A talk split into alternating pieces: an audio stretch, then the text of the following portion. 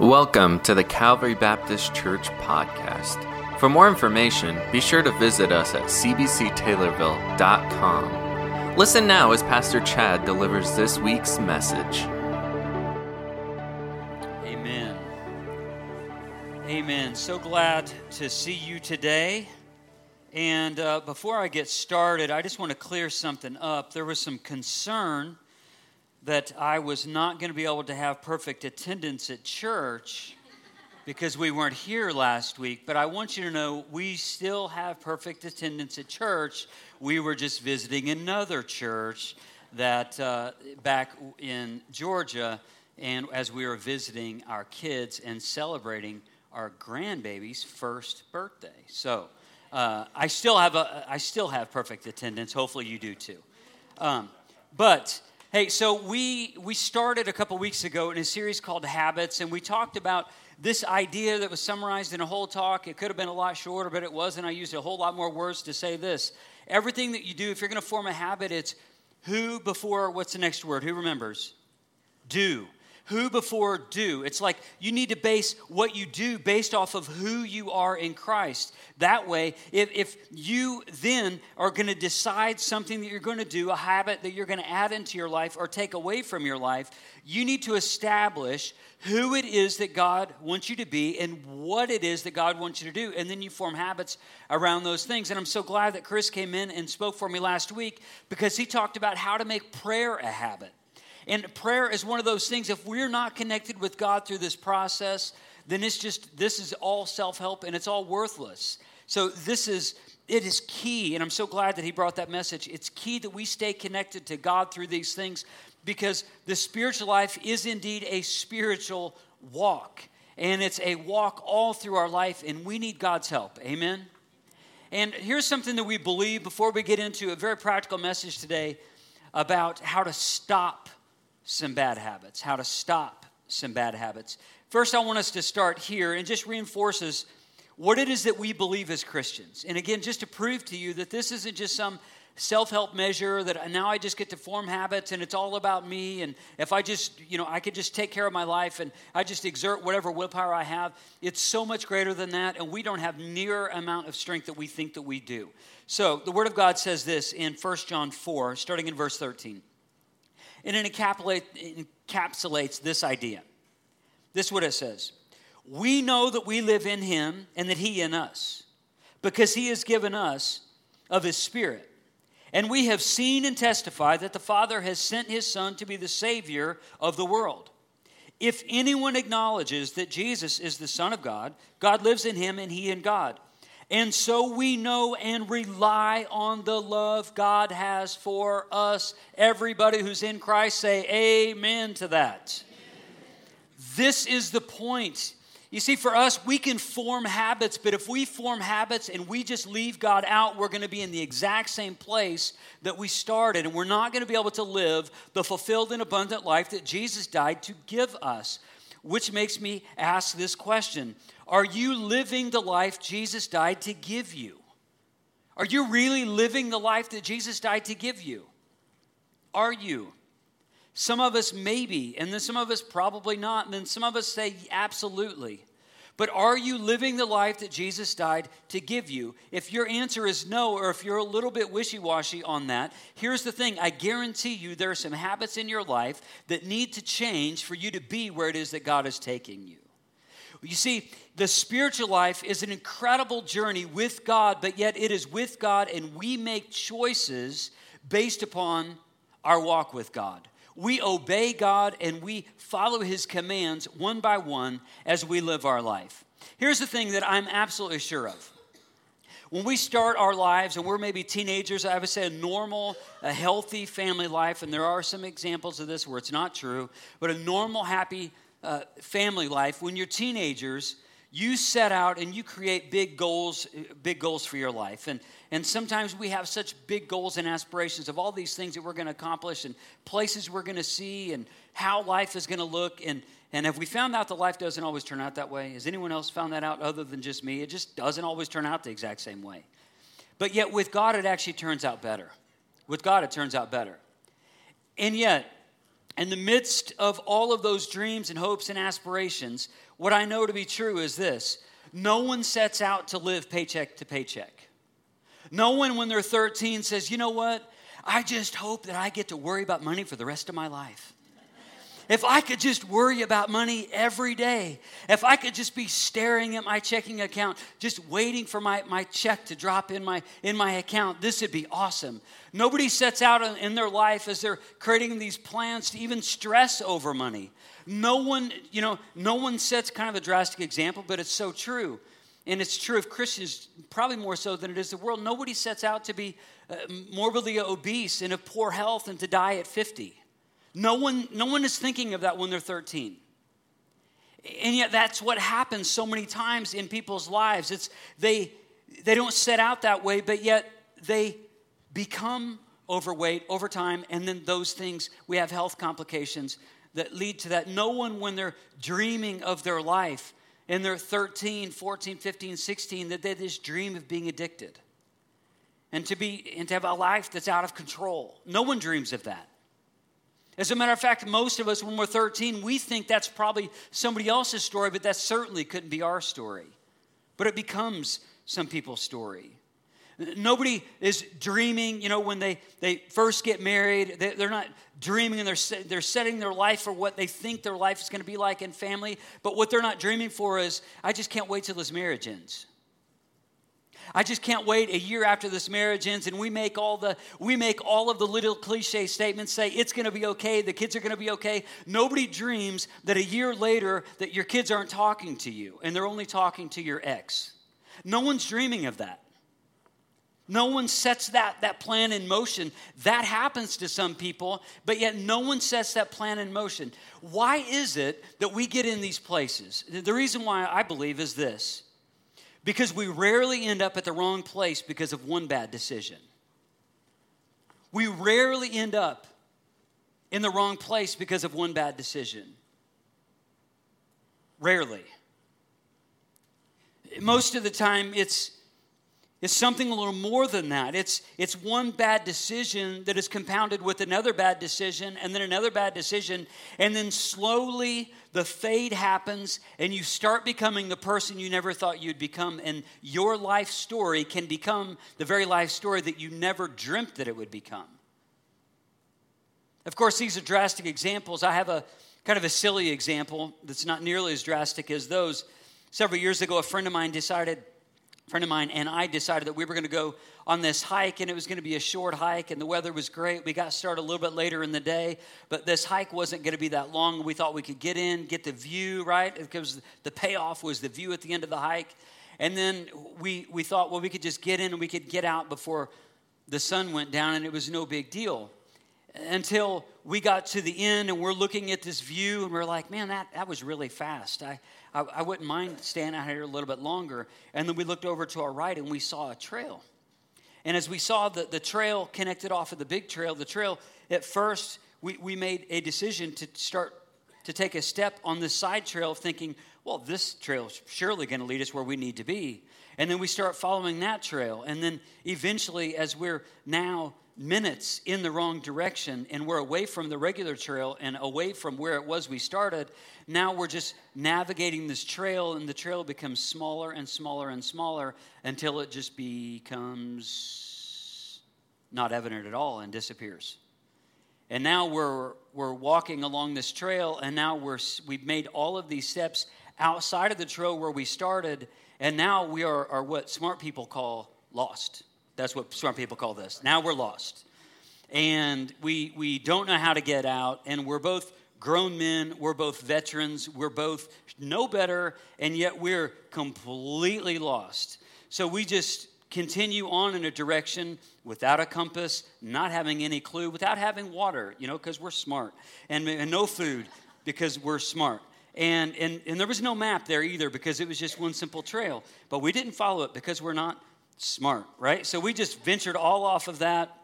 And then we're, we're off in the woods, and, and it's not a big deal at first.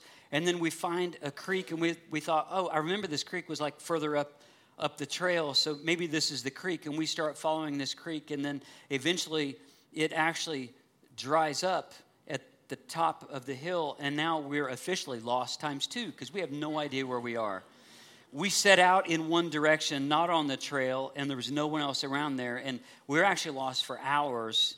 And we ended up getting out of the woods, and we were miles away from where we originally started. Eventually, found the road, and then walked back. But I tell you that whole story because of this. It all started with one step in the wrong direction, but then we made a bunch of steps in the wrong direction. It wasn't just the initial step because we could have made one step, but we could have thought, you know what, smart people wouldn't do this. But we didn't. We thought, we're grown men. We can go hiking. This is no big deal. We've done this before. And we made a bunch of decisions and we took a bunch of steps in the wrong direction. That is the reason why people get to the place that they get to, is because of not just usually one decision, usually it's multiple decisions, multiple steps in the wrong direction. An example of this is going to be so clear. In Judges 13, we're going to just take a snapshot. We're not going to spend a lot of time here, but in Numbers 13, we're going to jump into the story, the beginning of a story of a guy by the name of Samson. Some of you read your Bible, you like know all about it. You're like, you know Judges 13, 14, 15, and 16. Like, you know the whole story. You know about the hair, the, the locks. You know about all the stuff, all the craziness that happens in his life. We're not going to talk all about it, but we're going to, we're going to first highlight his call from God. And then we're just going to highlight one verse beyond this, and you see this one verse illustrates the point about we end up in the wrong place because of several bad decisions or bad steps. So, in Judges 13, I'll flip there. I've been too busy talking.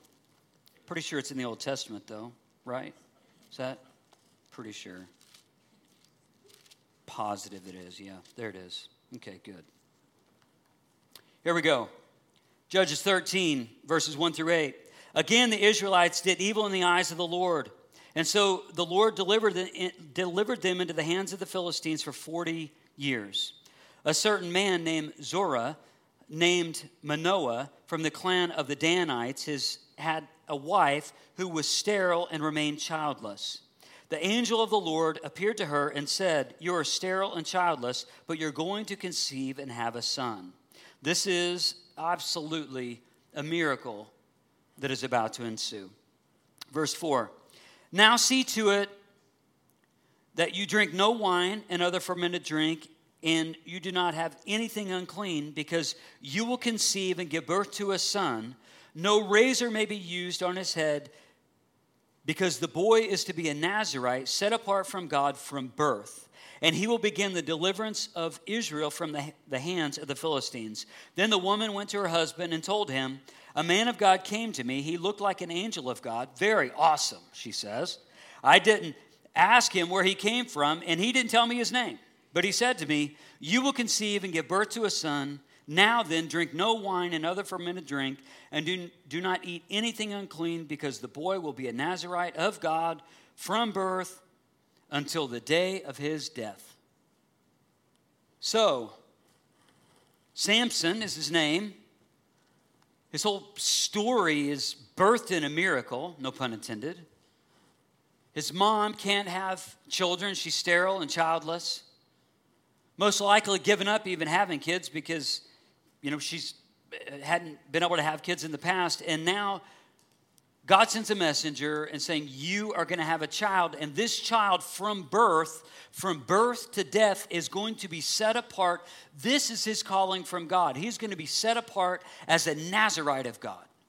Very few people in the scriptures are, are listed as be, of having a lifestyle that is, is a Nazarite. So it's somebody who's set apart for God's purposes in a very distinct way. You would think this would be so compelling that someone like Samson would be able to just know, hey, wow, this is God's plan for me, and everything's going to be awesome. And, and, and, you know, and even the scripture said it was awesome. So it's like everything's going to be great. And you would think that his storyline would just roll out perfectly. But you see, Samson had a problem. He had a problem to where he, he didn't always remember who he was in Christ or in God at the time. He didn't always remember that. Instead, he he operated on some of his fleshly desires. And this is the example from Judges 16 1. Notice what it says in the Word of God, verse 1, chapter 16. One day, Samson went to Gaza where he saw a prostitute. He went in to spend the night with her. You may look at this and say, well, Pastor, that's okay, that's obviously bad. Okay, it's obviously bad. But what does this really have to do with, with everything else? Well, what this has to do with everything else is Samson struggled to obey God. He was, he was hot tempered, he struggled with lust, and this is an example of that. But as we drill into the details here, Samson's hometown was Zorah. We read that together in Judges 13, verse 2. Samson's hometown was a place called Zorah. And where Samson went into Gaza, which is a familiar term, still use that term today in that, that region in Israel, Gaza is 25 miles from Zorah. So I'm going to break this down a little bit further. 25 miles is approximately 56,250 steps. So when you read this, it reads like, oh man, just in a moment, he moment of weakness, he just uh, fell to lust again, and that was his struggle. You can read it all over those chapters I told you a couple minutes ago. Like you just read that and be like, oh, this is that's just Samson. No, no, no. He, with every step, the 56,250 steps was moving away from God's calling, separating himself from what God had for him. He was to be the one who would deliver the Israelites from the Philistines. And with every one of those 56,250 steps, he was moving away from God. Every one of those steps mattered, every one of those decisions mattered. So it is also true with us and our habits. Because the habits you have today will shape who you, who you will become tomorrow. The habits that you have today will shape who you will become tomorrow. As Samson left Zorah and went to Gaza, he was casting a vote for the type of person he would become 56,250 steps and votes as he's walking away from God. We do the same thing with our habits. Because the habits that you have today and that I have today, this isn't just for you, it's for both of us, all of us. They shape who you, you will become tomorrow. The habits that we have, good or bad, are not indifferent to the rest of your life. Instead, the habits that we have, good or bad, shape the rest of our life. So, based upon who you want to become, what habit do you need to break? Based upon who you want to become, what habit do you want to break? You had to have been thinking about that if you've been listening to these messages because I teased it out in the first week of the Who Before Do. And I just threw out suggestions, ideas really. I did just a few moments ago. I know Chris brought about some last week. But based upon who you want to become, what habit do you need to break? Is there a habit that you have that puts you in a cycle that you can't get out of? A couple scriptures help us in this regard. James 1, verse 21 from the Good News Translation says this So get rid of every filthy habit and all wicked conduct, submit to God, and accept the word that He plants in your hearts, which is able to save you. So get rid of every filthy habit. So, the same one that you're wanting to get rid of, God has already told you you need to. He says, get rid of every filthy habit. Another translation says this get rid of all moral filth and the evil that is so prevalent, and humbly accept the word planted in you, which can save you. Here's the thing about habits good habits and, and bad habits, they're lived out in two different ways. Good habits usually start more difficult, and the payoff is delayed. Good habits, again, I'll say it, good habits are often more difficult, but yet the journey and the payoff is usually better in the future. So, an example would be this. You decide that your habit is going to be to become more physically fit and you're going to walk or you're going to run in the morning there's going to be a threshold. You may make this decision like i'm going to do this and this is going to be a habit that i'm going to have going into the future. That's awesome. That's a good habit. And yet you know it's maybe it's cold out. Maybe it's snowing. Maybe it's your blanket's really warm.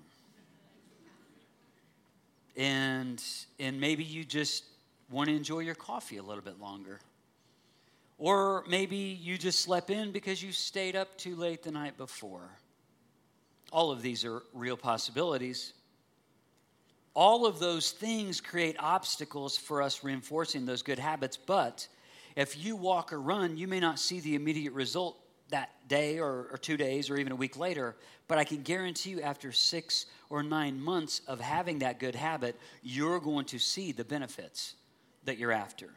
Bad habits are the exact opposite. Usually, it's an immediate perceived payoff, and the negative effects come later. So, if you wanted to like break a habit, you know, usually bad habits are you get the payoff right now. Immediate gratification, that's the term. Immediate gratification. I don't have to wait, I can get it right now. I can buy it right now, I can take it right now, I can I can swipe right now, I can do whatever right now. And you get that that immediate gratification. And yet the drastic effect is is delayed a bit, so we think that those bad decisions, those bad habits, we think that they don't affect us because they're delayed. But yet we can look at Samson's life and all of those 56,250 steps from Zorah to Gaza and say he had a lot of decisions that he could make, and yet he was going in the wrong direction. And at any point, he could have stopped and gone back home. So he was, in essence, putting himself in that situation to meet that need. Well, how can we break bad habits? We can break bad habits, first of all, if you're a note taker, by asking yourself some things. Asking yourself some things. One of the things that we can ask ourselves, I believe, is am I, am I morally licensing this behavior? Here's what I mean. Am I, am I saying that it's okay for me to do this behavior because I've done a past deed well? Here's an example, very tangible example. Somebody may say, you know what, I, I walked or I ran this morning. It's just, it's easy, right? It's, this is low hanging fruit. I walked or I ran this morning, so it's okay that I have a bowl of ice cream in the afternoon. It's okay. It's okay. It's okay. I did that. It's okay. Or, or here, here's a really good one. You know what? I know that I need to be, I need, I need to create some healthier habits and say it's a Saturday morning right? Saturday morning. And you're like, I, I need to do this. I, I'm, I'm committing to do this. But I'm going to wait until Monday. I'm going to wait until Monday. And, uh, you know, and I'm just going to enjoy the weekend. And then on Monday, then I'm going to double down. I'm going to commit to this thing. This is us morally licensing some behavior. We, we also do this financially. We say, you know what? I work really hard, so I deserve to have that thing, and maybe we're overspending to have that thing. Well, I work really hard. I deserve, I deserve is often the, the term that forms a morally licensed behavior. Well, I deserve. And, and we even excuse other people and say, well, well you, you know what? You work really hard. You deserve that. So we allow other people to have morally licensed behavior, even for bad habits. You see, there's sometimes that that's okay to say, but yet if we're allowing somebody else to give us permission to have a bad habit or something that takes us away from who it is that God wants us to be, we ought not to listen to them, should we? So, a question you ask yourself Am I morally licensing this behavior? You're allowing yourself to just continue to do it. And plainly, it's just doing something bad because you've done something good. You're doing something bad because you've done something good. Another thing you could ask yourself is is this is this a, a type of forbidden fruit in my life? There's some study that was based off of a quote from the 1800s and it was developed i think in the 50s and it was it was just this syndrome of sorts. It's called the forbidden fruit syndrome it really has nothing to do with the bible other than the, the forbidden fruit and uh, being common language around christian circles. But it's the idea of this that you have something in your mind and you want to get that thing out of your mind, so you tell yourself, stop thinking about it, stop thinking about it, and stop thinking about it. But what happens? You think about it more and more and more. And then maybe it was a little shallow in your mind, and then you just, and then it just becomes the thing you obsess over.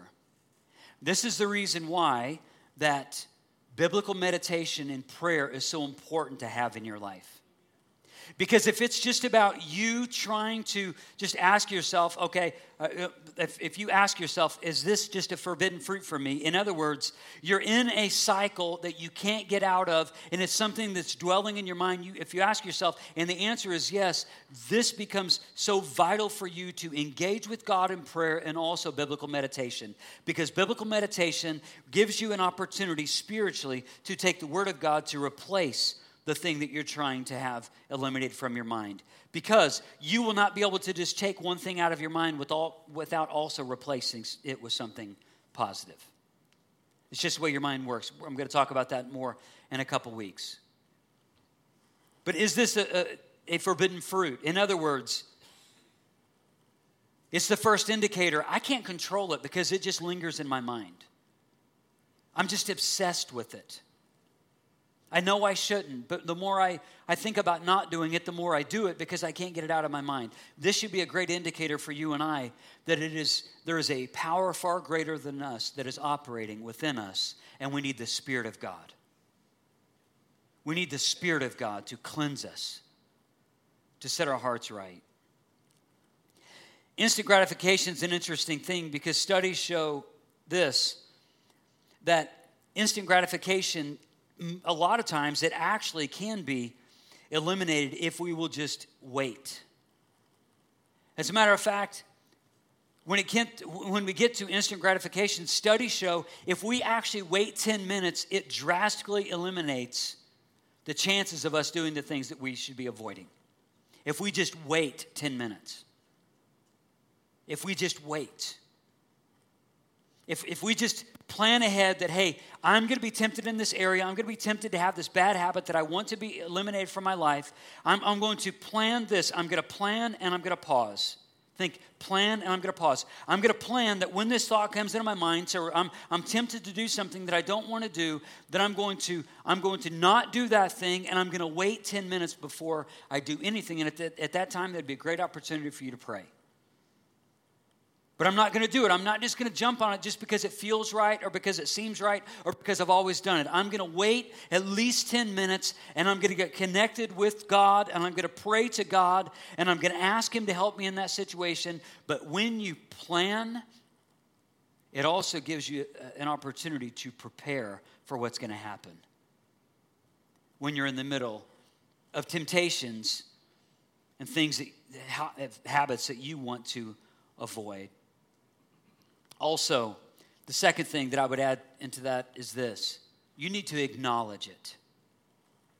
You need to acknowledge it. It is a bigger deal than what you think it is. You need to acknowledge it. Maybe you need to acknowledge it by, by journaling and writing your prayers out to God, not to just let them be fleeting prayers, but maybe you need to take time where you need to journal your prayers to God and you need to acknowledge it. God, I'm struggling with this. It reinforces who you are and also gives you an opportunity of what to do to stop that habit that you're wanting to that you're wanting to eliminate from your life. So acknowledge it. Acknowledge it to God. And when you acknowledge it to God in that way, you're also acknowledging it to yourself. And I would say this one of the best things you can do is you can you can then share that information, of the habit that you're trying to break, with a brother or sister in Christ who you know is maturing. Maturing. And acknowledge it to them also, because you will need their support to continue to have that habit removed from your life. You can't defeat what you can't define. You can't defeat what you can't define. If it's an attitude, and us men, we uh, who are participating in the men's Bible study, we've been we jumped right into talking about attitudes and complaining and grumbling, and had some conversations even this morning about that. So we, we're we're digging into this, but for those of you who aren't, you can't defeat what you can't define. You see, maybe what you need to acknowledge is this it's an attitude problem. That you have a critical spirit, one of complaining and gossiping, has to do with words that come out of your mouth. And maybe it's defining that I overeat or I eat sweets or my habit is I have snacks late at night or, or I just, I don't see food as fuel for my body. Instead, I only use food as comfort for my body. No wonder I'm in the situation that I'm in. You're, you cannot defeat what you can't define. You have to acknowledge whatever it is that it is that God is reminding you and telling you by His grace that may be the challenge for you. Maybe it's a digital problem, not, not just an attitude thing. Maybe it's a digital addiction, something that you need to stop. It's a bad habit and it's addiction and, and it's video games, and you're just stuck in front of that. And maybe it's not video games. Maybe it's your phone, and maybe you're addicted to looking at your phone and watching videos on YouTube and watching videos, and you're so connected to Reels, and you love Snapchat, and you love all those things, and you're looking at the shorts, and you're just so connected to it. But maybe what it is for you is you are actually addicted to your device. Could that be true? Statistically, it is true. Definitely of some of you. This also, in the digital side, this could be some other corrosive habits of people binge watching things on television and you just don't have energy to do anything else. So the only energy you exert is sitting in front of a television, which then takes your time, it takes your energy, and it's put you in a bad cycle. In a digital realm, it also could be pornography. And, the, and maybe the, the habit that you have is, is a porn habit and there's no good porn habit. There's no good reason to use pornography or to see people exploited in that way. There's no good option for that. So maybe for you, it's, it's saying, yes, this is a problem. And maybe it's a digital problem like that. Maybe it's a substance. Maybe it's sugar. You're addicted to sugar. Maybe it's nicotine. Maybe it's prescription drugs. Maybe it's alcohol. And maybe it's a hundred other things. What I'm trying to do is not to tell you exactly what it is for you. The Spirit of God will reveal that to you. I'm just kind of throwing out some categories, common categories that people struggle with, and that they have a lot of bad habits formed around those categories. Third thing that I think we need to do is we need to frame it. This one's pretty simple. We need to frame that behavior, that habit, against our long term goals. We need to frame that habit against our long term goals.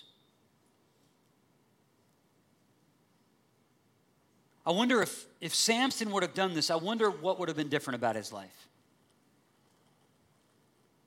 I wonder if Samson wasn't operating under lust to then visiting that prostitute and walking those 25 miles and, and you know 56,250 steps I wonder if anywhere in that journey he would have actually listened to God and been reminded of his calling from God that he was to be the one, the one judge in that time was who was to deliver the Israelites from the Philistines, that he was the one. I wonder if anywhere in that journey he would have had awareness of the Spirit of God and he would have stopped in his tracks and he would have looked at that, that, uh, that immediate payoff and compared that to the long term person he would become.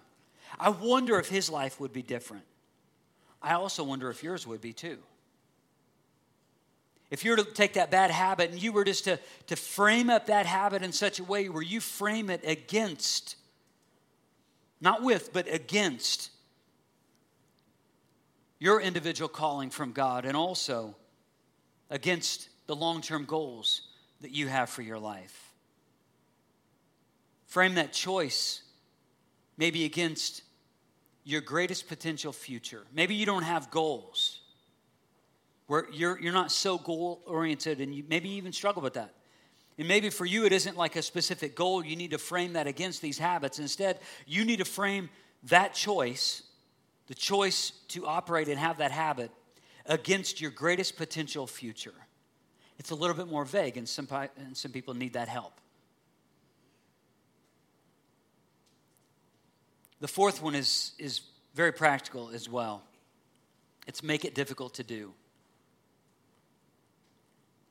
It's make it difficult to do. Like, I'm, I'm so on this journey with you with things, just so you know. Like yesterday in our kitchen, we had a leftover bag of chips that had been sitting there. It had been sitting there for a minute. It was actually there before our trip, honestly. I know because I left it there. So it was me. And it was sitting there, and there are chips that I like. I don't, I don't really eat chips, but there's a couple different types of chips that I like, and this is one of the bags of chips that I like. So as I, I walked by a hundred times and didn't pay any attention to it, it's kind of a landing area on our counter where things land, so it's just tend to ignore it at times. But yet I saw it yesterday, and I, and I, I looked at the bag of chips and I talked to Marla and I said, Can we throw this away? She's like, Yeah. Like, she was smart. She's like, Yeah. Like, I was a dumb one. I was like, I should have done this a long time ago. And, and yet, you see, if, we're, if I wanted to avoid chips, nothing wrong with chips, right? In, in moderation. But if I wanted to have chips, the best thing for me to do is not to have them sitting on the counter all day, is it? Like if you want to avoid chocolate, the best thing to do wouldn't be to go to Walmart after this and buy some of those mini candy bars and just randomly set them around your house, would it? You have some willpower, but it ain't that strong, okay? It ain't. Like, you're to have a moment of weakness, and, and then you're going to falter, and then it's going to be, you know, you throwing down some of that chocolate, most likely. Proverbs 4 14 and 15 says this Keep off the path of the wicked, don't proceed on the way of evil ones, avoid it, don't travel on it, walk away from it, and pass by it. It's pretty clear, isn't it? It's like if there's something there that, that that's it's a habit or something that we're participating in that is not in alignment with who it is God wants us to become and who it is that we want to become we shouldn't proceed on that path, should we? We should avoid it at all costs. We shouldn't travel on it at all. We should turn away from it and we should pass by it, allow it to just pass by us without participating in it. There's a few things that will help us, and I'll, I'll wind the talk down with this. There's this graphic that I want to show you. It's a habit loop. It's a simplistic version, uh, and there's a lot of different examples of this, but this is a, a very simplistic version of, of a point that I would like to get across. When we have a habit, a bad habit, a good habit, it's the same thing. It can work, you know, in, in reverse of this, but talking about bad habits today, the things we want to stop. There's a trigger, there's an action, and then there's a reward. There's a trigger, something that, as what you would know, uh, trigger, it sets the things in motion. There's the action, the thing that, that we're about, that we, that we actually are participating in. This is the bad habit. And the reward is a lot of times psychologically the little hit of dopamine in our in our brain that makes us feel good about the decision we made. In the short term it feels good, in the long term it does not feel good. There's a trigger, there's an action, and there's a reward. The five major triggers, because if we're going to stop a bad habit, we need to understand what our triggers are. The first of the five major triggers is this oftentimes it becomes about a place. It's a place. It's about a place. So, some folks need to avoid the smoking area. You need to avoid the person who you conveniently get the things that you put in your body. And maybe it's a, it's a habit, it's an addiction, and you need to actually walk away from that person and the place where you meet. I found that people don't overeat at the gym, they just don't. And people don't get high at church. Spiritually, different story. Physically, not so much, right? They don't. Because the place matters. Because the place matters. The second thing is this the time. Oftentimes, it's, it's the time of day it becomes the trigger for us. Late at night, bored and alone, is a recipe for bad habits. Late at night, bored and alone, is a recipe for bad habits. Third is mood. Some things about mood that I would share is this angry, hungry, lonely, and tired are four of the biggest mood predictors in your life. Angry, hungry, lonely, and tired. And many times we feed bad habits based upon those four things. Something to add to that is this once you, you create a plan of what you're going to do and a habit you're going to stop and create some good habits, follow your plan, not your mood. You will rarely in the moment feel like making the good choice. So follow your plan, not your mood because your mood is going to tell you early morning it's cold, the bed is comfortable, and the blanket is warm, and it, it's nasty outside, and it's going to give you a million reasons why you ought not to have that good habit.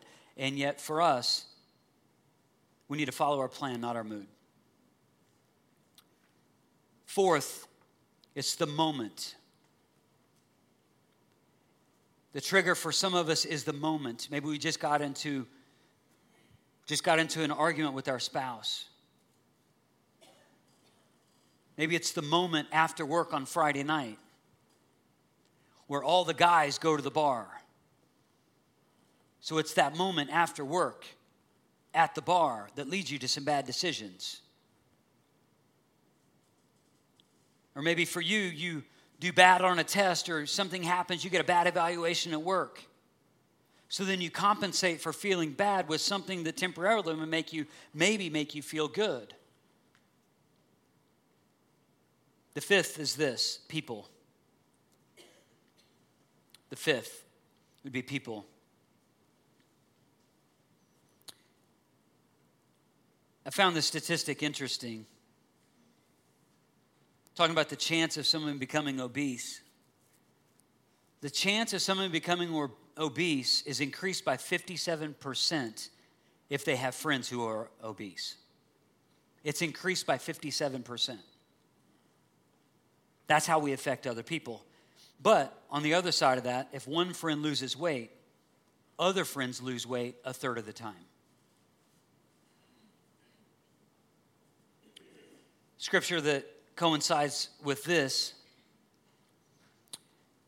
is Proverbs 25 19. Trusting an unreliable person in a difficult time is like a rotten tooth or a faltering foot. Anyone who has rolled their ankle or who watched the game with Patrick Mahomes yesterday understands the difficulty of being able to live in this way. He who walks with the wise grows wise, but a companion of fools suffers harm. I'll conclude with this remove the trigger and you interrupt the action. If you remove the trigger, you interrupt the action, and then you can stop bad habits. Sounds very simple, but you can do it with God's help, with your commitment, and in a community around you. Would you stand?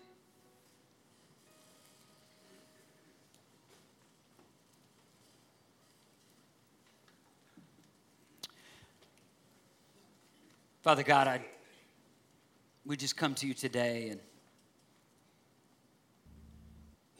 and Lord, we are powerless in and of ourselves to be fixed, to be made right, to make the right decision all the time. Sure, we may get it right every once in a while. But God, we all have a limited amount of willpower.